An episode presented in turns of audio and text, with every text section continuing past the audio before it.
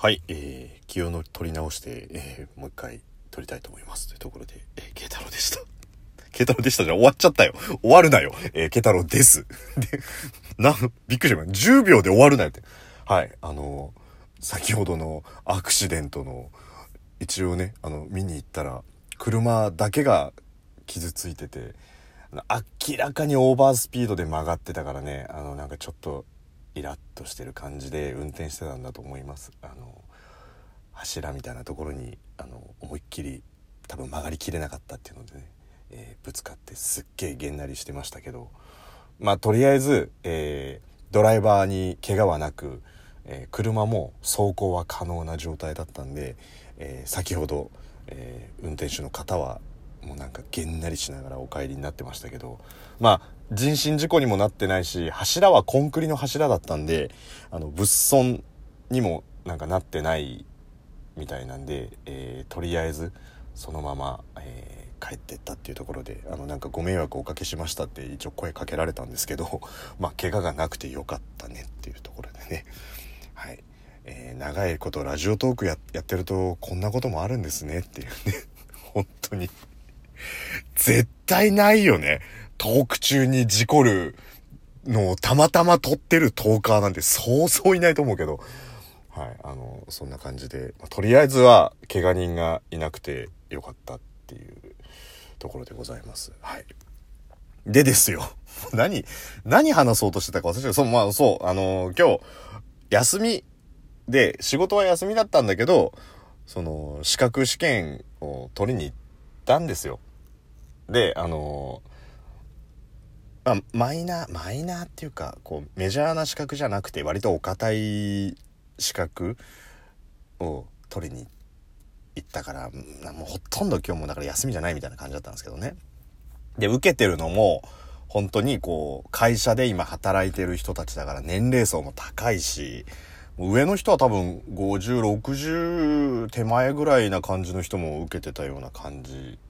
の試験だったんですよ。でも一日講義聞いてんだけどさ、なんかそういうお堅い試験の講義って、もう辛いよね。な、20、30人ぐらいいたのかな ?30 人ぐらいいて、あのみんな、あの、研修、研修とか講義受けながら、まあ最後テストあるんですけどね。3分の2は寝てたね、もうね。3分の2は寝てたし、あの、僕の隣に座ってた人、一応そのフロアは全部ね、3人掛けのテーブルになってて、あの、2人、両サイドに1人1人だから、中1人分こう空いてる感じになってるんですけど、あの、僕の隣に座ってた、まあ椅子1個挟んで隣に座ってた、えー50後半ぐらいの白髪白髪のおじいさんおじいさんおじさんの間ぐらいの人はもう完全に下向いてしかもちょっとねちょっとデブってるちょっとデブった感じの方だからちょっともうデブって失礼だな。ちょっとお肉が人より多めの方だったからあのね口がこううーっていう感じになってるから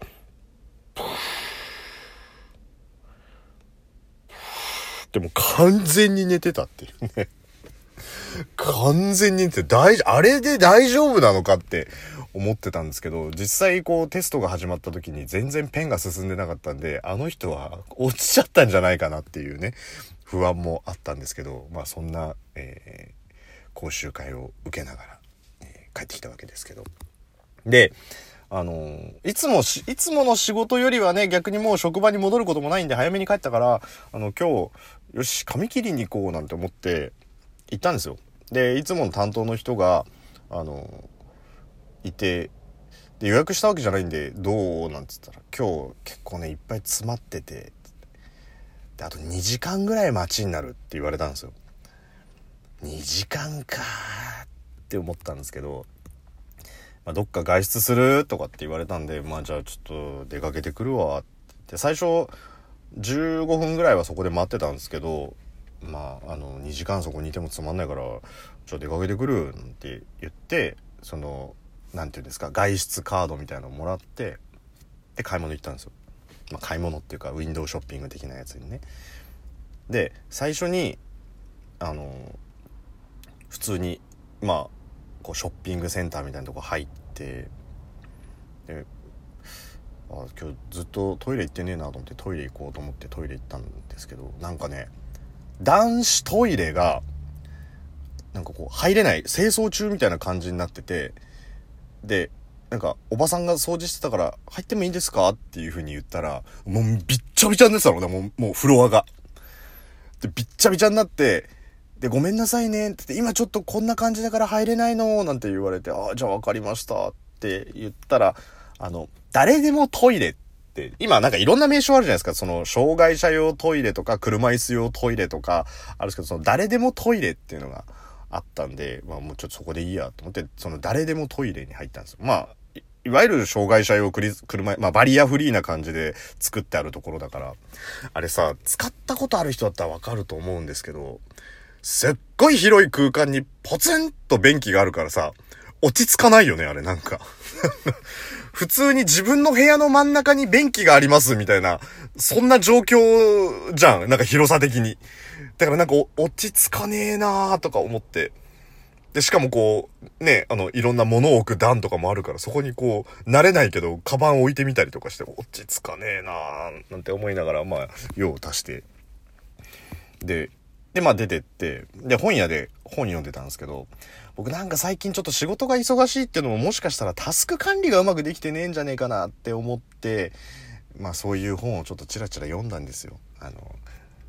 なんていうんですか、効率の良くなるノートの書き方みたいなのあるじゃないですか。あとこう、マッキンゼー社員が教えるなんとかのノートの書き方とかっていうのはそのパラパラパラパラ読んでたんですけど、ダメだね、まず。だから、こう、仕事、タスク管理がうまくできないのかもしれないですけど、ああいうのにすごい影響を受けやすいっていう ノートはこういうノートを使いましょうとか、1ページこういう風な割合で、こう、例えばトピックスはここに書いて、ミーティングの内容はここに書いて、やるべきトゥードゥーリストはここに書いて、とか、そういうの書いてあると、すごいこう、あの、影響されちゃって、で、しきりにもう3冊ぐらい立ち読みして。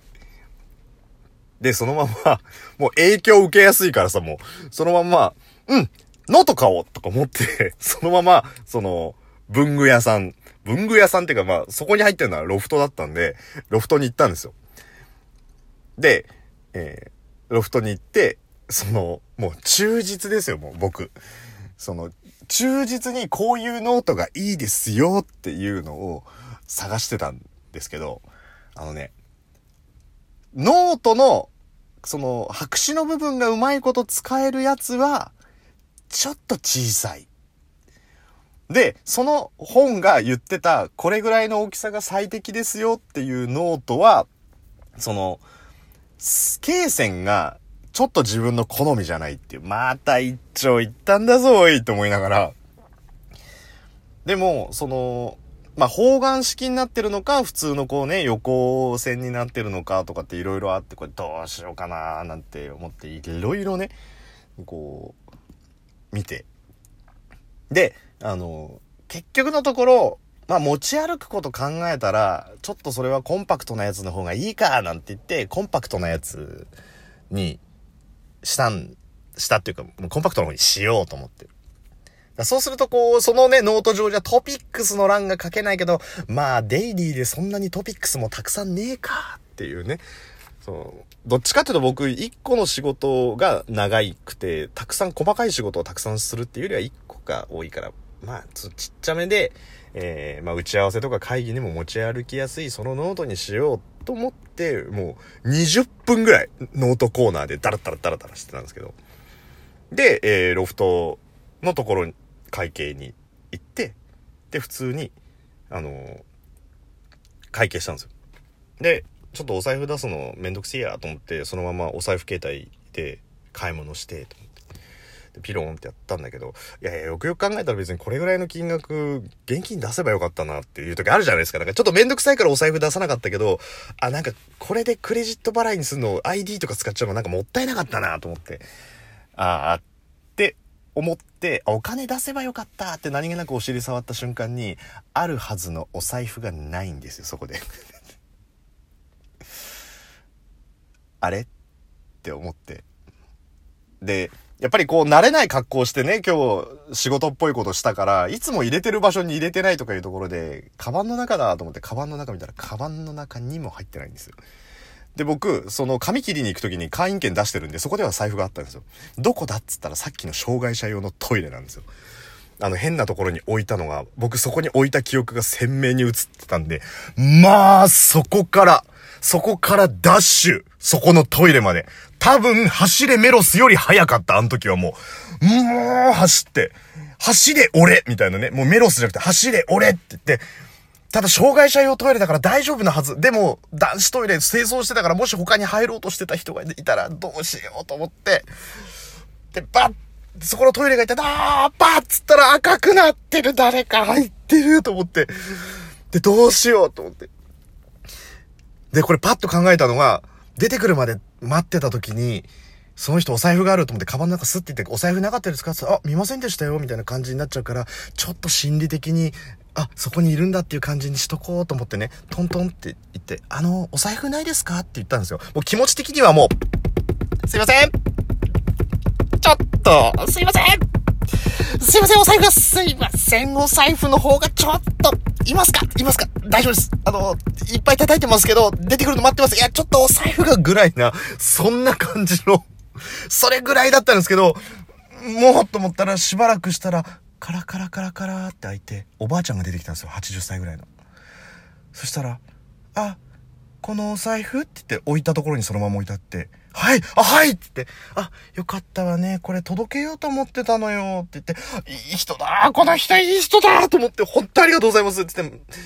で、あの、あ、気をつけてね、なんて言って、私触ってないからあれだけど、あの、でもあってよかったわね、なんて言って、いやもう本当ありがとうございますつって。いやもう本当いい人だなと思って、パッてお財布開いたら、クレジットカードの位置が全部変わってんの。だから一回触ったんじゃん、おばあちゃんと思って。でもいいや、